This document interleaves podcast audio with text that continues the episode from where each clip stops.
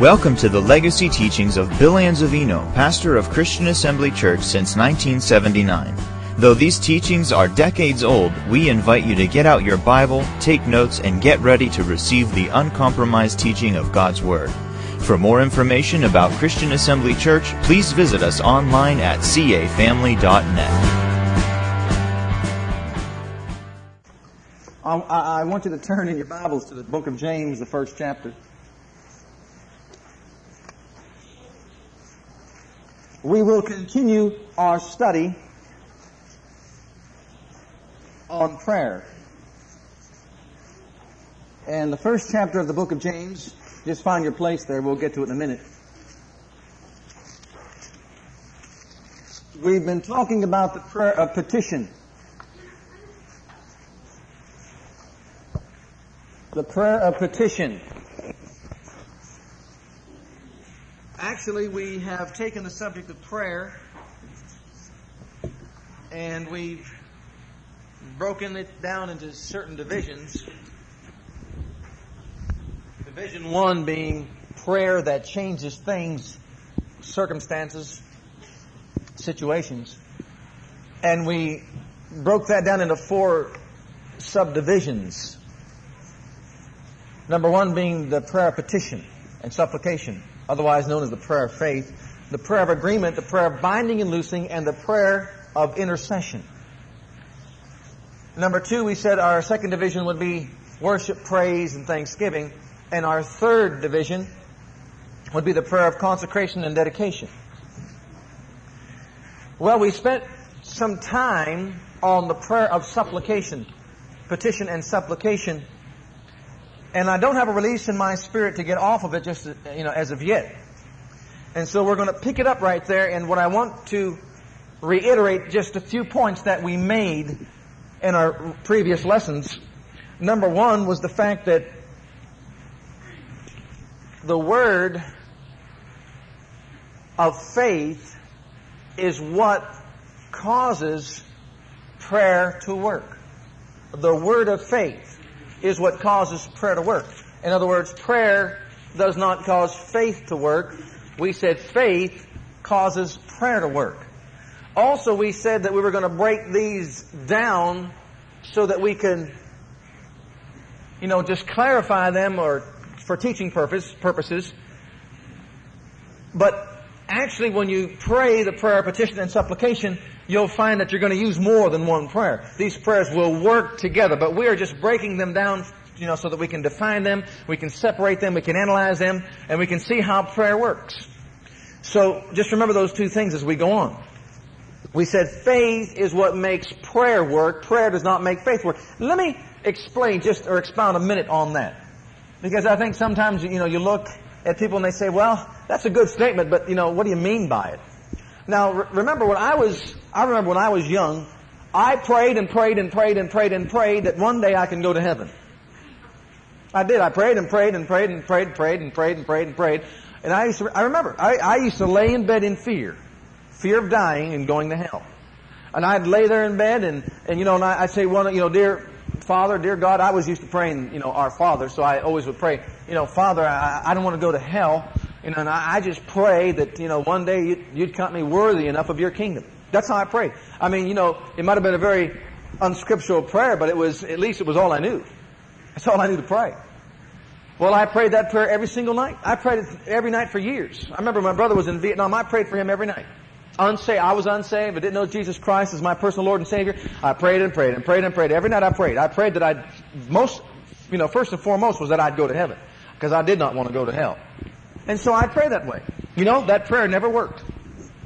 Because I prayed it day after day after day after day after day after day after day after day after day after day. I mean, for like, I don't know how many years, 20 years. I prayed it. I mean, I prayed it every night. I did not want to go to hell. I mean, to tell you right now. But you know, as long as I just kept praying that prayer, it didn't do me any good. One day somebody came along and told me that the Word of God says you can know that you can have salvation. And they preached to me the Word of faith and told me you can be born again and know for sure that you are going to heaven. I mean to tell you, you never saw anybody eyes get so big in all your life. I said, is that right? Tell me how. And he spoke to me the word of faith. And when I heard the word of faith, faith cometh by hearing, hearing by the word, faith lodged itself into my spirit, and I prayed another prayer. But it wasn't, Lord, I pray that I can go to heaven. I said, Father, in the name of Jesus Christ, I come to you as a sinner. I open the door of my heart. I receive Jesus as my Savior. I receive Him as my Lord. And I know I'm born again. Bless God. Thank you, Father. I am saved in Jesus' name. I never prayed that other prayer again. I pray that one day I can make it to heaven. Never prayed it again. See, that prayer didn't make faith work. I did not get saved as long as I was praying that prayer. But when I heard the word and got faith, my faith made the prayer that I prayed on that night work. And it worked. That's what I mean when I say faith makes prayer work. Prayer doesn't make faith work. Amen. Do you see that? Okay, we need to understand that and we need to know that. Now, actually, if we were to define the um, prayer of petition, we can say that we are taking to the Father a petition into His presence and we are presenting to Him His Word and our petition believing that when we present that petition to Him, it's granted to us. That's the prayer petition. I go into the presence of the Father with the Word and with my formal request. I take my formal request, I take Him His Word, I stand in His presence, I make my request, I show Him His Word. His Word says it won't come back void, but it will accomplish that which He pleases, prosper where He sent it.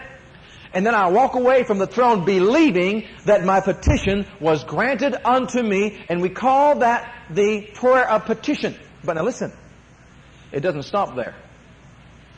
When you get to that place in prayer, um, it, we need to understand and know that it's faith that makes that prayer work.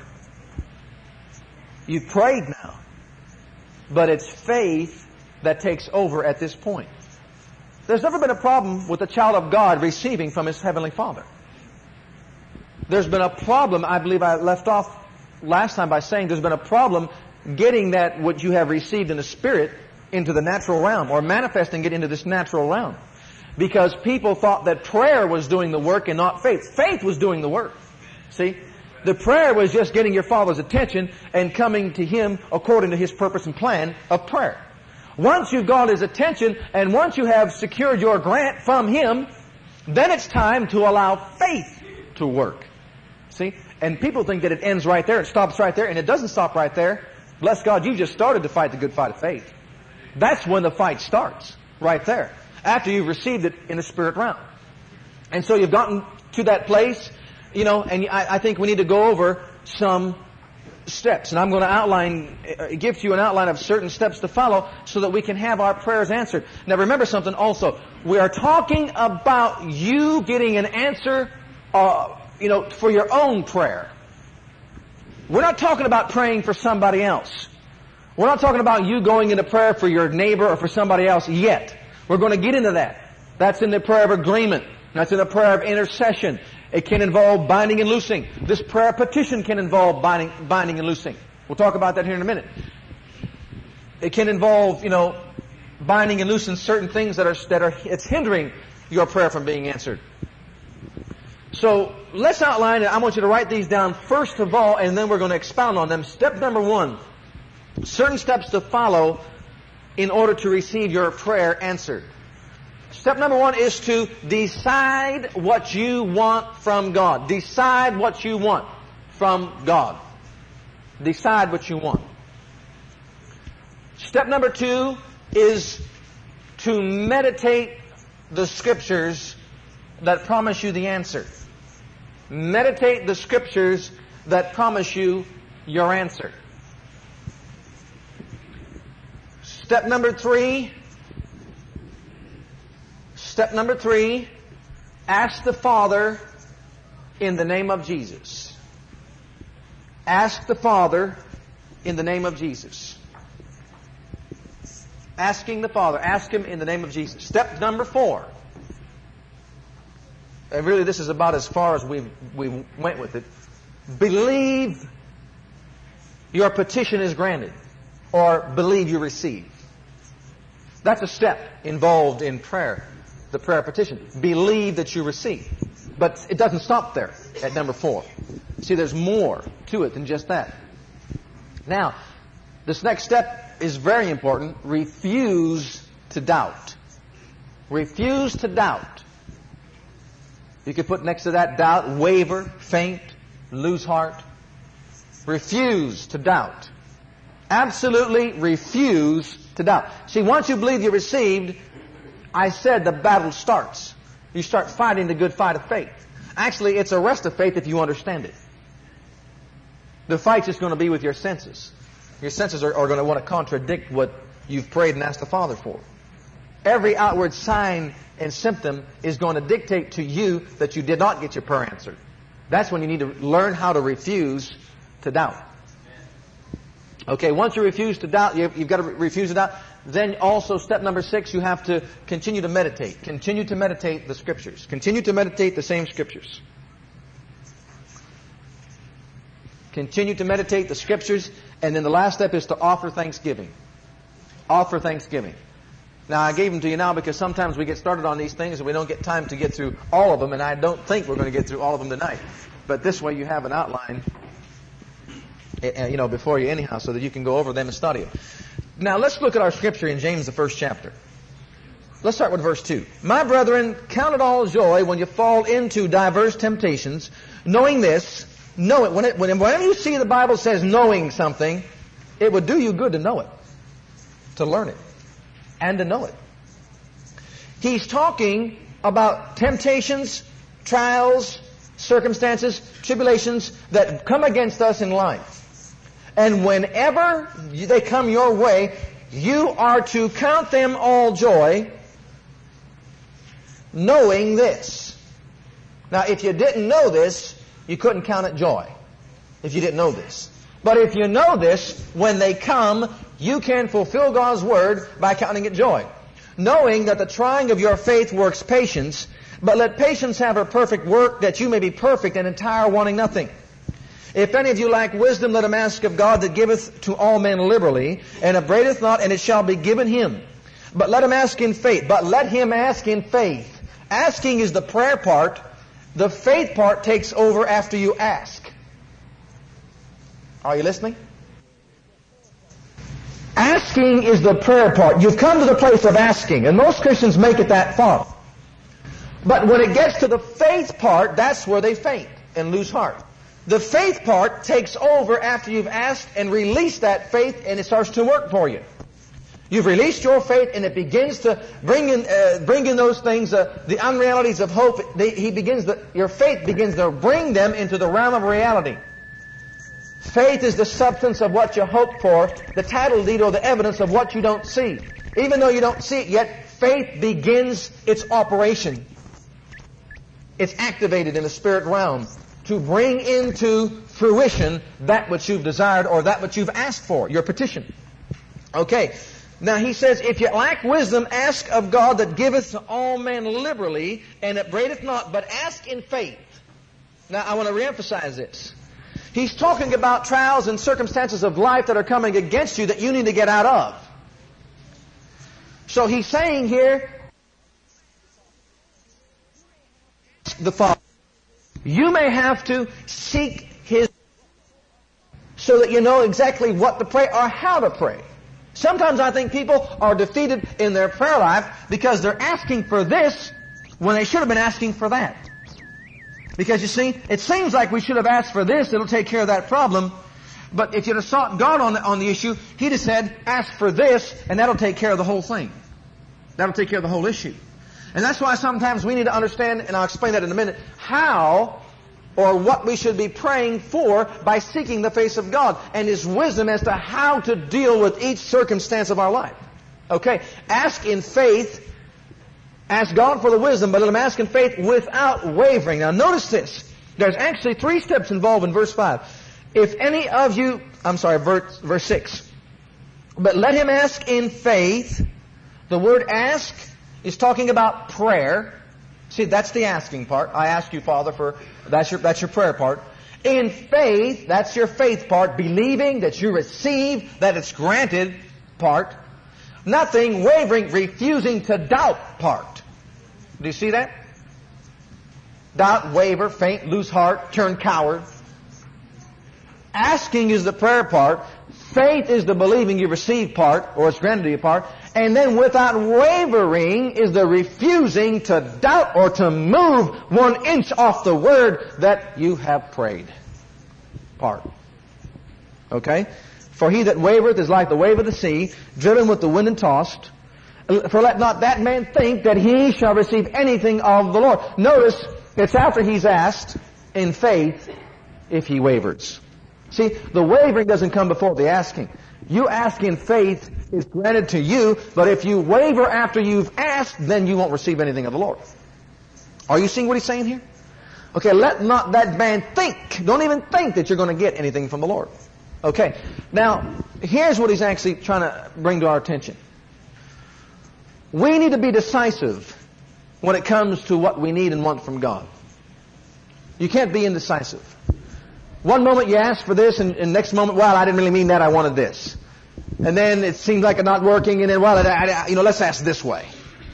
And, and, and then you pray your prayer of faith again, and then you say, well, it, it didn't work. That. Let's pray this way. No, see, God doesn't want that wishy-washy business. You, it would do you good to realize that before you ever pray your prayer of faith, it would be good to prepare your ground. A lot of Christians are getting further and further and further and further away from the thing that they need and desire from God because they are praying without preparing the heart. It's like the sower going out to sow the seed before he turns over the soil and prepares the land. And you know as well as I do that Jesus said the person that does that is an easy prey for the devil to come and pluck up that seed and to destroy and to choke that seed out. No, it would do us good to understand the operation of the Word in the heart of the believer and know this, prepare, and make sure that you are decisive, decisive in what you want. Indecision that has no place in God. Let me give an example.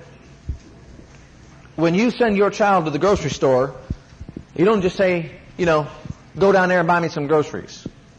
You get specific. The Father wants you to be specific in what you want. He has a storehouse that's filled with all the things you need. But you don't send your child eh, eh, down to the grocery store and just say, buy me a, you know, some groceries. You say, go down there and buy me a loaf of bread, a bottle of milk, and a uh, loaf of bread or whatever you need. You get very specific with your children and you tell them exactly what you want. Now the Father, even though He knows what we need, He still says, ask. Ask me for what you need. Now when you ask for what you need, what you're actually doing is fixing the landmark of your life. When I ask him for a red car, and I'm just using things, don't get off on, start saying he's talking about cars. If you had a need of a red car and you want to have a red car, and, uh, you know, if somehow it works out that you get a blue one, you'd say, nope, that's not the one for me. That's not the one for me. That's not what I asked him for. I asked him for a red one. Let me make it be a little bit different. If I ask him for $100 and I only get 95, I'd say, nope, that's not what I asked for. I asked for a hundred. Someone says, well, didn't he meet the need? Met 95. I, I don't care. Would you ask the Father for a hundred? You're supposed to get a hundred. The Father is not cheap. Am I right? If you ask Him for a hundred, then get a hundred. Don't be satisfied with 99. Are you hearing me? Don't be satisfied with 99. You say, why? There's principle involved. See, the Father does not back off His Word. Let me say this. The Father does not want you to back off your Word. The Bible says that, that a sign of a spiritual giant is a person that swears to his own hurt and changes not. When you put your word out, my friend, he says, you see to it that you honor that word that you put out. Is that right? Do you think the Father put out His word and said, ask anything, and then He's going to come up short five dollars? No. He put up His, when He put out His word and told you that you can have what you ask for and you've asked for a certain thing, He wants you to be decisive. He wants you to, to, to hold your guns. He wants you to stand upon the word. He, he wants you to be immovable about what you've asked for. Be decisive about what you asked for and don't move off of what you asked him for. If you ask him for a thousand, you need a thousand, whatever it is, you say, Father God, I believe your word is so, and I, am standing upon your word, or I believe I've received this thousand dollars, whatever it is. You don't, you're not satisfied with 900. You believe that you've received a thousand. You stand upon the word. And you hold true to that word. Uh, let me give you a better example along the area of finances. When it comes to finances, uh, we need to be decisive in our praying. Sometimes this is this is a big trial, and you know it brings a lot of situations and circumstances to people's lives. It seems in the realm of finances, uh, a lot of people have been destroyed because of lack of knowledge. I think here's where the problem lies. People have the idea that being financially prosperous just means asking the Father for a certain amount that you need at a given time. So consequently, they begin to use their faith by asking the Father to meet certain needs. Now here, James is saying, be decisive and ask the Father for wisdom in the area that you're praying about. If a certain trial comes up in your life and it's dealing in the area of finances, it may not be just you're asking for a hundred dollars that's going to meet your need. So you ask for a hundred dollars and you get your need met and then you walk off and your faith isn't working for you and then before you know it next week you got to ask for another hundred dollars and you ask for that hundred dollars and praise God you learn how to get it but you go back another week and you need two hundred dollars and then you go to next week and it's just one endless cycle. One after another, one after another. Just, well, I just keep asking Him and keep receiving, and asking Him and keep receiving. Well, that's all right at the beginning. But the Father wants you to learn how to operate in His laws of prosperity. It may be that you don't need to ask Him for the hundred dollars. It may be you need to ask Him for the wisdom of operating in His laws of prosperity so that when you get that wisdom and understand how to do it, you won't be needing to ask Him for the hundred dollars all the time. You'll just be thanking Him that the hundred dollars is always flowing into your bosom because it's a continual cycle. Now I'd rather have a cycle like this. Whenever a need comes, all I got to do is say, I thank thee, dear Father God, that we've settled this fact already, that bless God, you meet every one of my needs according to the riches of glory of Christ Jesus, because I am operating and flowing with your laws of prosperity. And so we remove ourselves from that place and we're always operating in defeat to get out of a hole, in defeat to get out of a hole, in defeat to get out of a hole. That's operating backwards. So really what that fellow needed uh, he should have been more decisive was not the hundred dollars, but the wisdom and the, um, and the knowledge and the ability of God concerning the laws of prosperity. Now, wouldn't that be a lot better? To start appropriating that? Okay. So he kept asking for the hundred dollars, and it was working for him, but now he sees that there's a higher level of faith in this area, that I begin to uh, operate with the Father in his laws of prosperity. And so a stream of, of, of uh, finances begins to come in and flow because there's a stream or a flow of giving. See? People think, well, oh boy, you guys are just, you know, talking about that selfishness business. I'll tell you something right now. That's the least selfish thing in the world. Because the reason why you're receiving, uh, beloved, is because you are abundantly giving. See, the devil will come at you against that word. I'm going to show you how he tries to destroy the word. He comes at you to make you think, who are you asking the Father for a car that you need? Who are you, and who do you think you are asking the Father to pay that bill or to meet that $100 need that you have? Who do you think you are? And you, be, you know, if you listen to him long enough, you get condemned. Well, I'll tell you who I am, Mr. Devil. I am a giver. I am a tither. I am operating the laws of prosperity. And the Lord said, if I give, it's given unto me good measure, pressed down, shaken together, running over, men will pour into my bosom. And the more that gets poured into my bosom, devil, I want you to know the less that gets poured into your bosom, and the more that goes into the gospel, and the less that goes into your operation of your filth upon the face of this earth. And the gospel gets spread, and your pornography and all the things that uh, pertain to your kingdom, they get destroyed. So, Father, I thank you that I'll receive it in Jesus' name and then flow with it. Give it out to the gospel. Do you see what I'm saying? Someone got on me for saying that. Said, well, I don't believe how you can preach like that, brother. I'll tell you something right now. If, if we learned, took the message the way they preached that message, there wouldn't be one evangelist or missionary out on the field today that wouldn't be starving to death.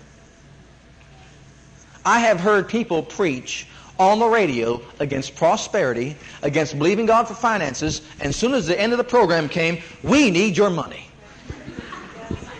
I said, sir, you just told them that they shouldn't have any. How are they going to give it to you?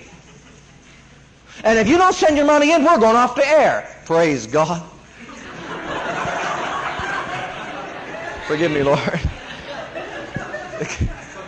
Thank you. Well, that's how they go off the air. Let me put it to you like that. No, we're just, uh, we're, we are cooperating with the Father's laws in the earth. And we're not going to be condemned about it. You know where prosperity came from? The wealthiest person I know, the Father God. Owns all the cattle on a thousand hills, all the silver and gold that's in the earth, knows where all the oil's at, knows where everything's at in the earth. He says, I put it there for my children, not for the devil. Who in the world ever taught this, this lie that the, that the money inside, and the finances of the earth are for Satan and his kingdom? When I told that fellow this, I said, do you see that if uh, you don't want to be prosperous, that means the devil's kids are prosperous. That means his kingdom will be promoted in the earth and propagated. Now, do you want that? And thought about it and said, well, I guess no, I don't want that. I said, well, how in the world are you going to help that evangelist reach those people and that missionary feed those children if you aren't prosperous to give him the money? He says, boy, you made your point. I said, thank you. Okay, but getting back to this, be decisive when you're asking the Father for something. You need to know exactly what you want. In other words, you know how you have to know how to pray. In the area of healing, sometimes I think instead of just just praying, um, you know, a certain way or just saying, "No, Father God, I believe I receive healing in Jesus' name," and that's good to do that. I think we should get quiet before the Lord and find out before we ever pray how we should pray. Because sometimes I'll just sit back and if something happens and uh, the Father will whisper, you know, the Spirit of God will whisper to us inside our spirits. And instead of just, you know, claiming a, a scripture, um, He'll whisper and say, bind this or that. Now I'm talking about my own individual life and my family. When I say your individual, it includes you and if you have younger children under your protection and care and your wife, okay, that's your family. All these things will work for every individual family. We have not started to intercede for others yet or to pray for others yet. We're only talking about you for you. Okay? And so I'll get before the Father and he'll say, you know, before I ever pray, pray, pray what kind of prayer I should pray. So sometimes it'll just be like binding a certain thing. And I'll say, now you foul spirit that's come against my family to do such and such and such and such, I bind you and break your power in Jesus' name. Then I say, now Father, I receive. See?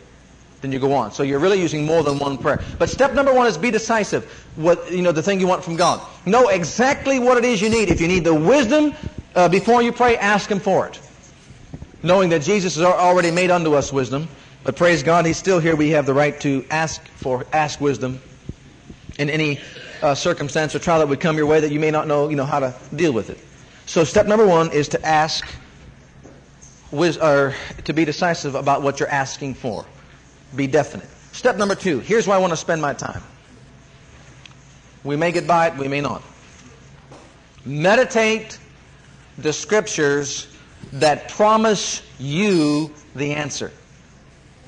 This is probably, if I were to point out the most important step. Now, you try to say each step is, each step is important in itself. But this is the most, I would say, important step involved. We need to know all that's in every, everything that's in every step, all the steps. But we need to know and learn how to meditate on the scriptures that promise you the answer. This is where your foundation is built. The foundation of your faith. If you don't have a foundation, you will have a prayer life built on sand. The sand of sense knowledge and mental assent. But if you meditate the scriptures, find the scriptures, knowing the will of God, and get those scriptures into your innermost being, then you will build a solid foundation for your next steps. So, step two is to meditate the Word. Now you remember, Joshua 1.8 says, This book of the law shall not depart out of your mouth, but thou shalt meditate therein day and night that thou mayest observe to do according to all that is written therein. Then thou shalt make thy way prosperous. Then thou shalt have good success. You want to have good success in your prayer life, don't you? Okay, if we want to have good success in our prayer life, then we've got to follow the instructions of the Word. We are to meditate in the Word day and night. Number one, your reason for meditating the Word uh, that promises us the answer is that the Word is God's revelation to man. The Word of God is God's revelation to us. The Word reveals to us His will concerning your situation. The Word reveals to us His plan of redemption. The Word reveals to us His entire program of the salvation of man. The entire program. It's revealed unto us in the Word. I think people have lost insight as to the integrity of the Word of God. The Word reveals to us the specific will of God concerning our situation. If I'm not going to meditate the Word, I will not have the mind of Christ or the mind of God concerning my situation. Don't belittle the Word of God. And when I say meditate the Word, I'm not talking about from somebody else. I'm talking about you opening up your Bible, you finding every scripture that promises you the answer, you being satisfied within your spirit that it's promised to you in the Word. You have no business praying for something that's not promised you in the Word of God. The Father never promised you a thousand Cadillacs. Did He? And you got no business praying for it. You got to pray for what He's already promised you in His Word. Now, I mean, there could not be a better foundation for your faith than this. I know that it's the will of the Father to do such and such for me. Now that I know it's His will to do it for me, I can go boldly to Him and request it of Him because He wants to do it for me. That's a foundation for my faith. Now, not only is it important to know that was number one. Number two, number one was we need to know that it's God revealing Himself to us through His Word. But number two, the Father works through His Word. The Father works through His Word. The reason why you should meditate the Word day and night is because the Father works through His Word. Look at Hebrews 11 chapter and verse 3 for a minute. The Father works through His Word. His will is made known unto us through His Word. In other words, He reveals Himself and His program to us through His Word. And now He works through His Word. Satan has bitterly and subtly endeavored to attack the Word of God so that his God's people would be blinded to his will, blinded to his program, blinded to his operations, spiritual laws, appropriations of his promises. That is his purpose. That's Satan's reason for existing, I believe, is to come against God's people and to destroy the Word of God from their lives. His attack is basically on the Word, which we're going to see. Now, here in the Hebrews 11 chapter in verse 3, we see how the Father works through His Word. In the beginning, we find out, verse 3 tells us, we understand that the worlds, that by faith, the worlds were framed by the what? How does he work? How did all the worlds come into being, come into existence? We understand that by faith, the worlds were framed by the Word of God. Okay. God works through His Word. I won't take time to elaborate. Number two is found in James 1.18. Of His own will begat He us through the Word or gave he birth to us through the Word.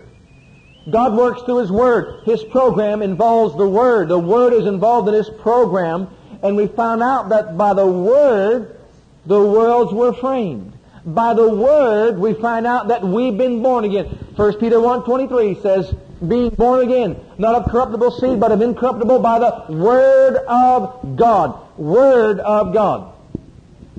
So we find out again that God works through His Word.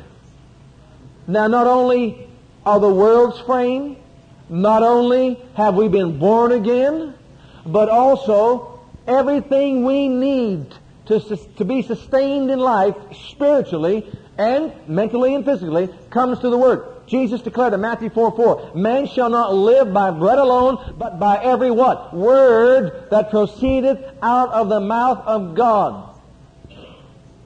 Now look how he's exalting the Word. The Word, the Word. Jesus said, Heaven and earth shall pass away, but my Word will not pass away. We contact Him with the Word, through the Word. He contacts and reveals Himself to us through the Word. We've been regenerated by the Word, born again by the Word, sustained by the Word.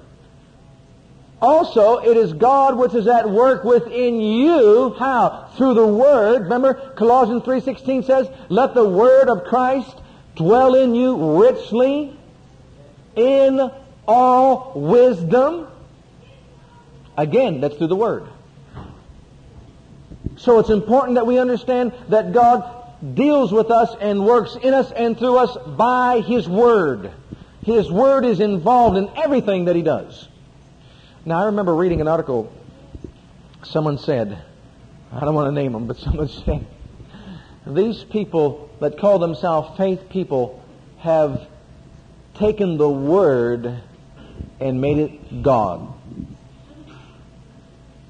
That's what they, they accused us of taking the Word and making it God. I was embarrassed for them. I blushed for them. I mean a full gospel.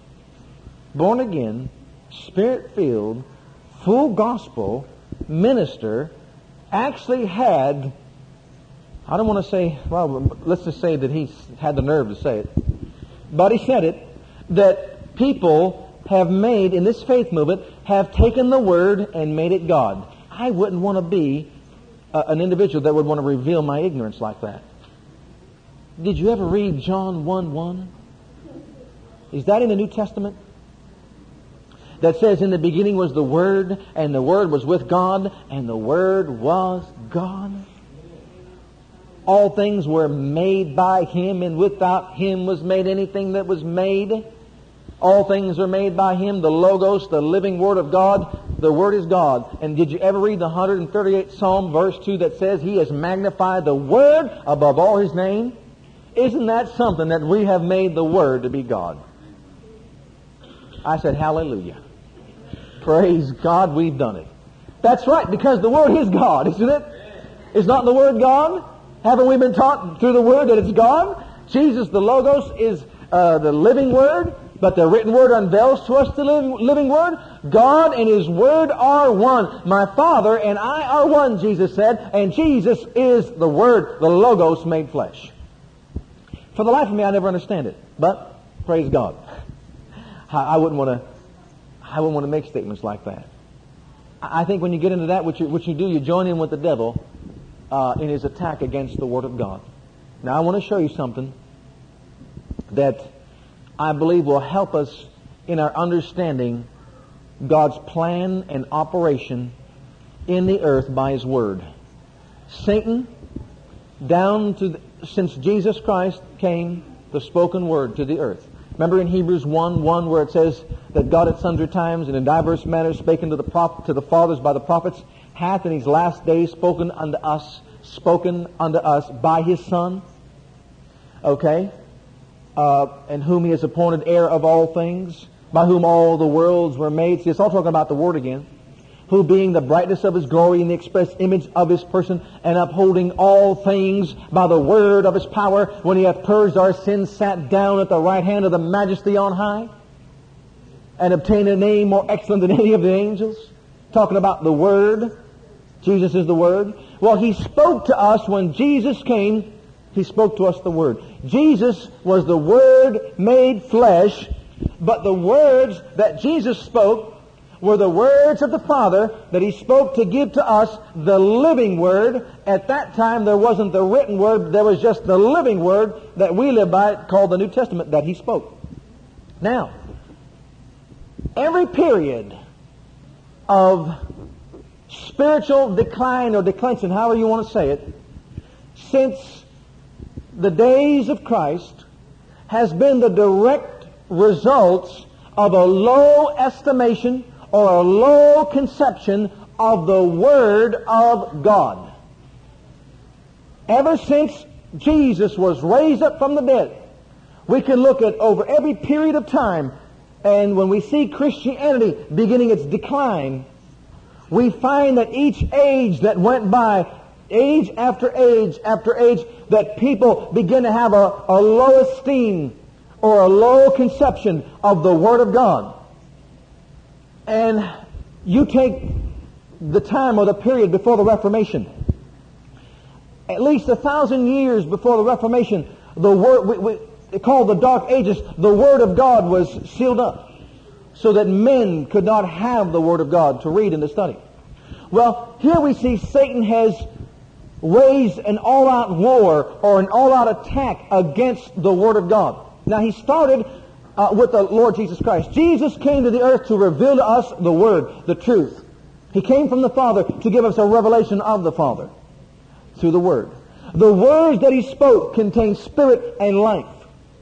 Satan knew that he had to destroy this man because the words that he was speaking was shaking Judaism to its foundation, turning the world upside down, and bringing down the Roman Empire. So he felt, I've got to destroy this man because of the words that he's speaking. Seemingly, on, uh, on the day that Jesus was hung on Calvary, Satan in his own mind thought he had won the, the battle. He destroyed the man that was speaking the words. Well, on the day of Pentecost, he began to look around and see that there was not just one speaking the word now, but there were 120 that were born again of the same Spirit, filled with that Spirit, speaking in the tongues, and boldly proclaiming and speaking the same word that the one that he got crucified upon Calvary's cross. So the spoken word seemingly was destroyed when Jesus was, but bless God, Satan saw a, picture that he did not like when, the, when all those 120 were born again and they spoke the word. So again we have the spoken word. So Satan again got all his associates together, got a council meeting together, planned their strategy, and said, we're now going to destroy these people that are speaking the word. So he set individuals by demon spirits in positions of authority to destroy those that spoke this word or spoke of this way. They were tortured and they were martyred one by one. But Satan found something out. Even though he began to torture them and they were dying by martyrdom, he could not kill them fast enough, and the word was mightily growing and prevailing. So mightily grew the word and prevailed, and it kept growing and growing and growing and going. He was at his wit's end. He didn't know what to do. So again, he calls his associates in together, his cohorts, powers and principalities and the rulers and the spiritual wickedness. He says, come on, boys, we've got to get our thinking together. So he comes up with another plan. This plan became very successful. We are going to devise a plan that will not just destroy the people that are preaching the Word and kill the people that are preaching the Word, but we are going to devise a plan that will utterly make the Word of God powerless and ineffective in the lives of those that hear it. So in other words, I am going to attack the Word, Satan said, and I'm going to get a hold of that Word and twist the Word and make the Word so fouled up that people, when they receive it, will not receive the power of that Word. That was his plan. I want to tell you something, friends. 1,000 years, there was a period of time 1,000, listen, 1,000 years before the Reformation, the Word of God was not in control in Christian circles. The Word of God was locked up, it was bound up in monasteries and in a language that men and women could not understand. The common people could not understand. They translated it into the Latin language they got a hold of the Bibles and put them away. And all these things that took place was Satan's efforts to destroy the Word of God and not allow people to grab a hold of that Word. He was successful. Why do you think it's called the Dark Ages? Because the Word giveth what? Light. There was no Word. God couldn't contact His people. They couldn't grab a hold of the light. The blind were leading the blind and they were falling into ditches. Oh, what religion does to man. The number one way that man goes to hell today is religion. Religion. Well, seemingly Satan, in his efforts, was successful in destroying the Word out of the lives of people. See, he couldn't destroy the people fast enough, so he went after the Word. Well, then came the Reformation. And certain men had their eyes open and they, they received glimpses of light. Rays of light began to shine through into their minds on, and dawn upon their hearts. And they got those glimpses of light. They looked at the scriptures. These were men in positions of authority. And finally came the Protestant movement. They began to protest. Man, the just shall live by faith. The just shall live by faith. One reformer here, one reformer there, one reformer here, and bless God, the light was beginning to shine. They were catching a hold of the light of God's Word. They began to rebel against tradition, rebel against religion, rebel against all, you know, all that Satan has designed with his ruling religious spirits to come against the Word of God. And little by little by little by little, the light of God's Word began to, you know, filter into the, into the body. Now listen. Satan, when he saw what was taking place, was devastated. He figures, okay, I've got to go and get another dart. He's already had one dart. He tried to torture them. He had another dart. He tried to martyr them. He had another dart, you see. He began to, to hide the, the word and put it away in monasteries and, and make it so that only the theologians and the intellectuals, they're the only ones that can understand the Bible. So certainly, you know, you shouldn't have a Bible. I remember going to church. Man, I went to church. I sat down there and, and, they, and they said the Mass and I sat there and listened. It was all in Latin.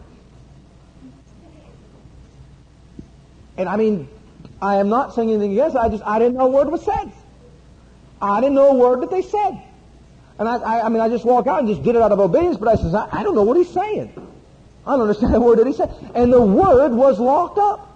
It was locked up in monasteries. It was locked up. This was another, we think a fiery dart, something coming at you. Beloved, this was another fiery dart in Satan's, you know, weaponry where he was going to come against the word itself by using this, this method of putting away the Word of God, intellectualizing it, and telling the common people that you don't have the intelligence to study that Bible. And it worked for over a thousand years. Well, he was devastated when these reformers, oh, reform, when they began to receive that light, Satan got upset.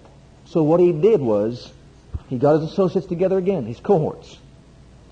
And he said, we are going to devise another plan. They've got the word now. It got back out now. But what we are going to do, he could not lock it away in a monastery. He could not lock the word away. You see, every time where it seems like Satan is gaining the victory, the Spirit of God slowly keeps on touching the hearts of men and, and endeavoring to get across to them these glimpses and rays of light. Well, here's what took place.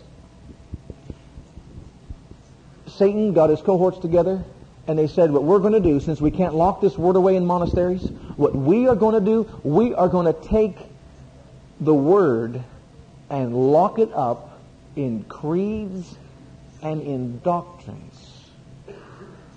And that's exactly what his next dart was designed to do. Take the word and begin to lock it away in creeds, doctrines, and traditions. So now we have the breakaway. People saying they're walking in light of the Word. And the first thing that happens, you've got Baptists, Protestants, Methodists, this ones, that ones, the other ones, this. His plan seemingly worked again. That dart worked. They got together and they devised a strategic plan, a settled plan whereby they would stop the effects of the word and make it powerless in the assembly, the, you know, just the, just the everyday assembly in the cities. And again, traditions, doctrines, put the word away again, locked it up so that man couldn't get to it. God again was left on the outside, man on the inside, never coming together because his word is left out. Are you ready for this next step?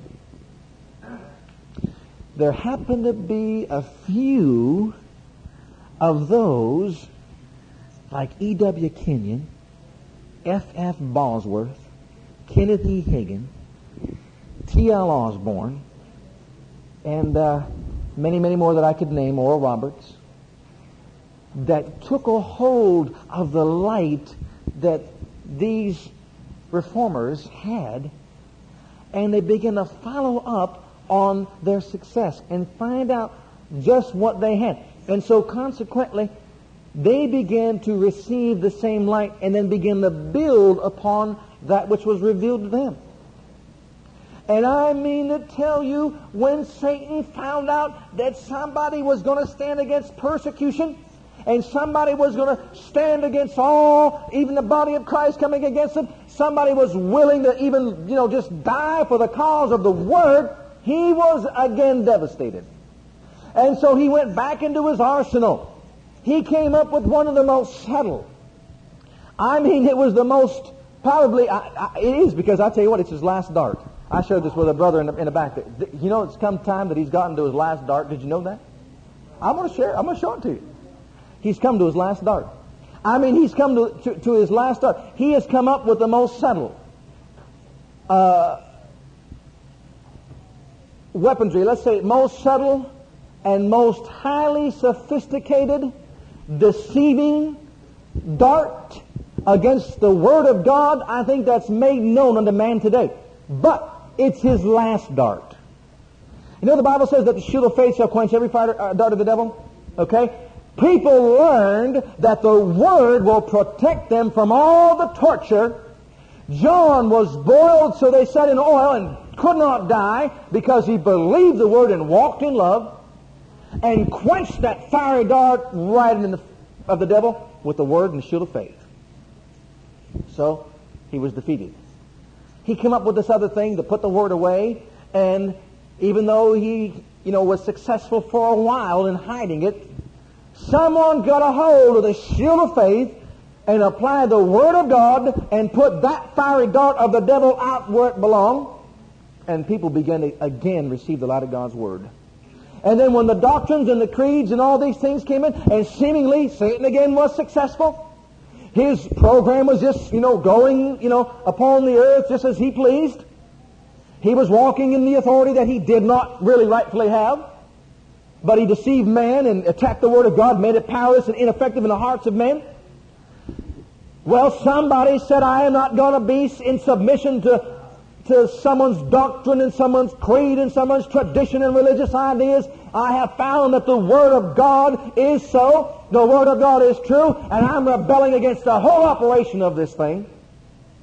And said, I'm going to take the Word for what it says, come hell or high water against my life, and I'm going to stand upon it. So Satan devised something his, I believe, most highly sophisticated piece of armory and equipment against the body of Christ, and it's called mental assent. Mental assent. See these people that say, I believe the Word of God's true, but don't act on it, they're mental assenters. But I'm acting on the Word of God, but it's not working. You're a mental assenter. I'll just tell them that, yeah, you know the Word, you know the Word. No sense in studying it today because you know it. You know what 1 Peter 2.24 says. No sense in studying any further than that. You're all right, boy. Go ahead and play with, do your games and do what you want to do. Just don't put any time in the Word. You've got it now. You are really a spiritual giant. You can quote Matthew 8.17. That's right. Me study the Word all day long for what purpose? See, you fall under the category of the mental assenter. You think just because you have the knowledge of it that you're walking in the light of it. Well, you're not. Mental assent is the highest uh, way Satan is coming at the believer to destroy the word and making it make it ineffective in their life. But listen to me. Satan has come to his last dart. His last dart can be quenched in your life. If you will only recognize and know that mental assent does not make prayer work. Mentally agreeing does not make prayer work. Heart faith makes prayer work. Mental assent. You saying that you believe the Word is true? Here's a mental assenter. I believe the Word is true. I know the Word is true. I believe it from Genesis to Revelation. I can quote it to you. I love the Word. I'm a talker about the Word. I'm a lover of that Word. Well, his words are fine so far. He's a hearer of the Word, but he lacks one thing. He is not an actor or a doer of that Word.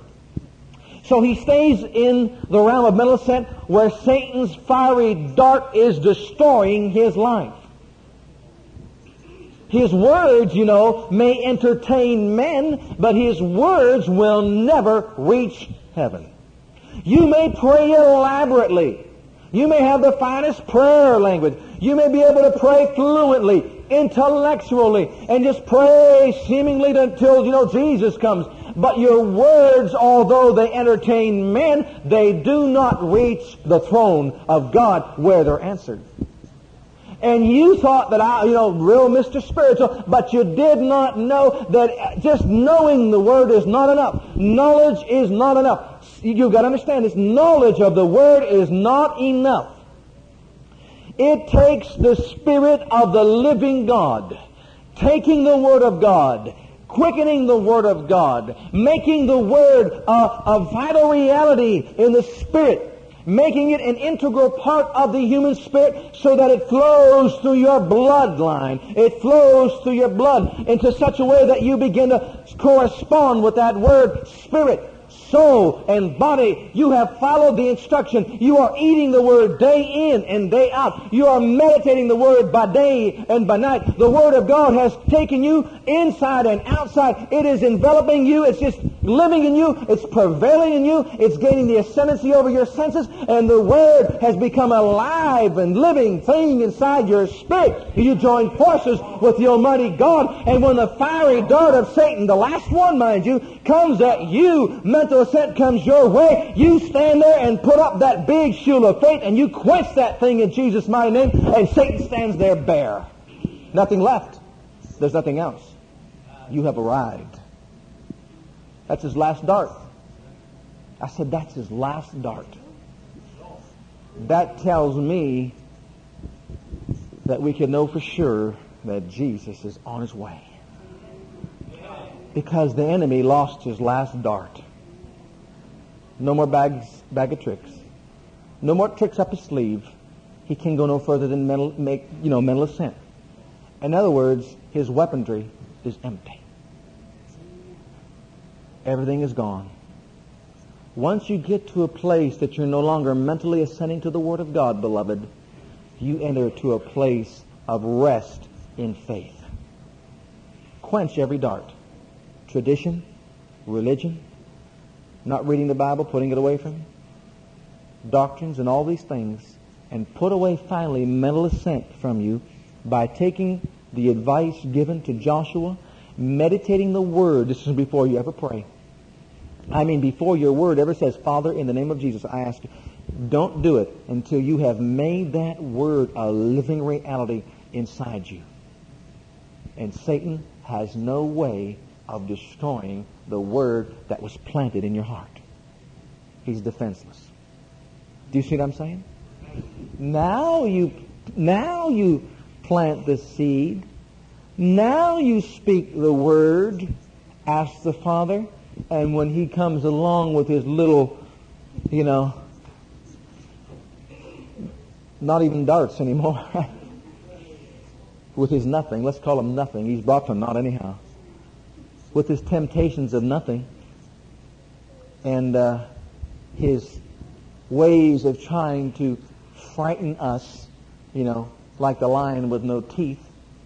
He's trying to fr- he's trying to frighten you into getting off the word. You can stand there boldly and say, "Devil, I'm not mentally assenting to this word. I have taken it.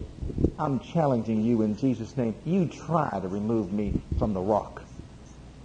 And the winds blew, and the storm came and beat vehemently against your house, and you'll be standing there saying, ha ha, the devil, because my house didn't fall. And he looks around and he calls his associates together and he says, what are we going to do with that one? Satan says, I've got no more darts for him. And he says, I've got to let it work. Hallelujah. Glory be to God. The reason why I said that's the most important, because that's where the battle's won. Don't try to win it out there when he's got an arsenal. And you're just back here on sandy soil, building a foundation that's just on sand. Don't do it. Without a foundation, you're just on sand. But wait until you, you thoroughly build your foundation on the rock and then let your house stand against the storm and let him come. I mean, you know he's coming, right? So be prepared. Now you're prepared, and when he comes, you can laugh right in his face and quench his last fiery dart of mental assent, and then you're walking in the faith of God. Well, we're going to have to close it right there. I wanted to get to the rest of these steps, but let's just say this concerning mental assent. Mental assent is Satan's substitute for faith. Mental assent is Satan's substitute for faith. But you'll notice that each step that he took was becoming more and more highly developed. See, he was learning also how to deal with this thing called the Word. And he changed his strategy as, you know, he saw that he was being defeated. But as I said, his last effort is mental assent. And when you as a believer grow out of mental assent and the Word becomes a living reality in your life, he can't affect you. Thank you for listening to our legacy teachings. We pray today's message has a profound impact upon your life and your ministry. I want you to know that God loves you, has a great plan for your life. But if you've never made Jesus Christ Lord and Savior of your life, I'd like to invite you to do that right now. Just pray this simple prayer right after me. Just say, Heavenly Father, I come to you just as I am, and I believe with all my heart that Jesus died for my sins and was raised from the dead for me. I open the door of my heart. I call upon the name of the Lord. Lord Jesus, come into my heart now. I receive you and accept you as my personal Savior and Lord. If you prayed that prayer with me, you're a child of God right now, and I encourage you to get into a good Bible based church where you can learn to grow in your Christian faith and experience. God bless.